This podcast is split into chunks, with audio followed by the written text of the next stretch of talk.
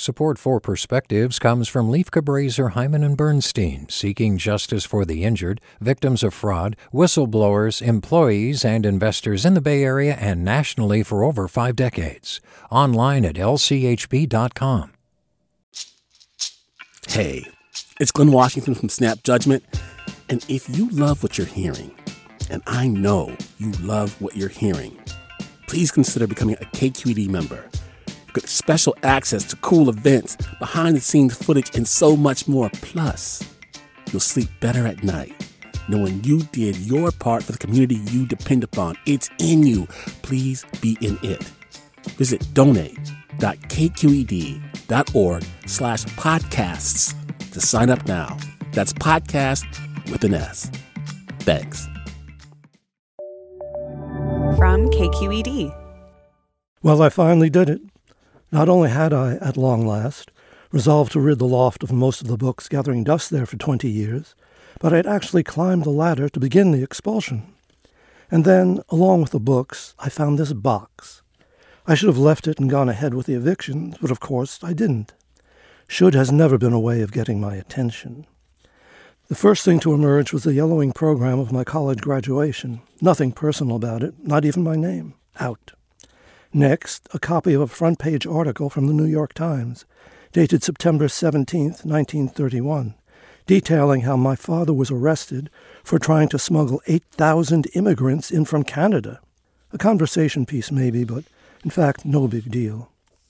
Next, two poems I'd written, published in my junior high school's mimeograph newsletter. In one, I praised the Statue of Liberty for its golden promise. The other was an ode to an imaginary coal miner, Joe Anthracite. Neither presage a challenger to Willie the Shakes. No harm done. I should have stopped there. But I've already told you about should. It seems that my mother had saved every piece of mail I had ever sent her, including penny postcards from summer camp. But what blew me away was that, except for those compulsory epistles, the rest of my correspondence was chock a block with real, honest to God affection. I can't remember ever telling my mother I loved her in person. I'd once even threatened to have her committed. How had this happened? Most of the letters had come from a distance, some from halfway around the world.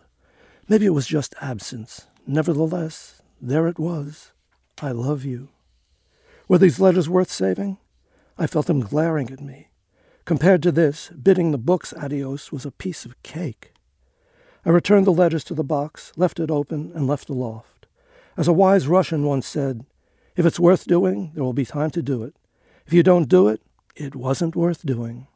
With a perspective, I'm Richard Friedlander. Support for Perspectives comes from Lieff Cabraser, Heimann and Bernstein, seeking justice for the injured, victims of fraud, whistleblowers, employees, and investors in the Bay Area and nationally for over five decades. Online at lchb.com. Hey, it's Avery Trufelman, host of Articles of Interest. And I've got to say, I've been a fan of KQED ever since I was a little kid and I would come out to San Francisco to visit my grandma. It was just what we'd always turn on every time we got in the car, every time we were making dinner and turning on the radio. It was always KQED.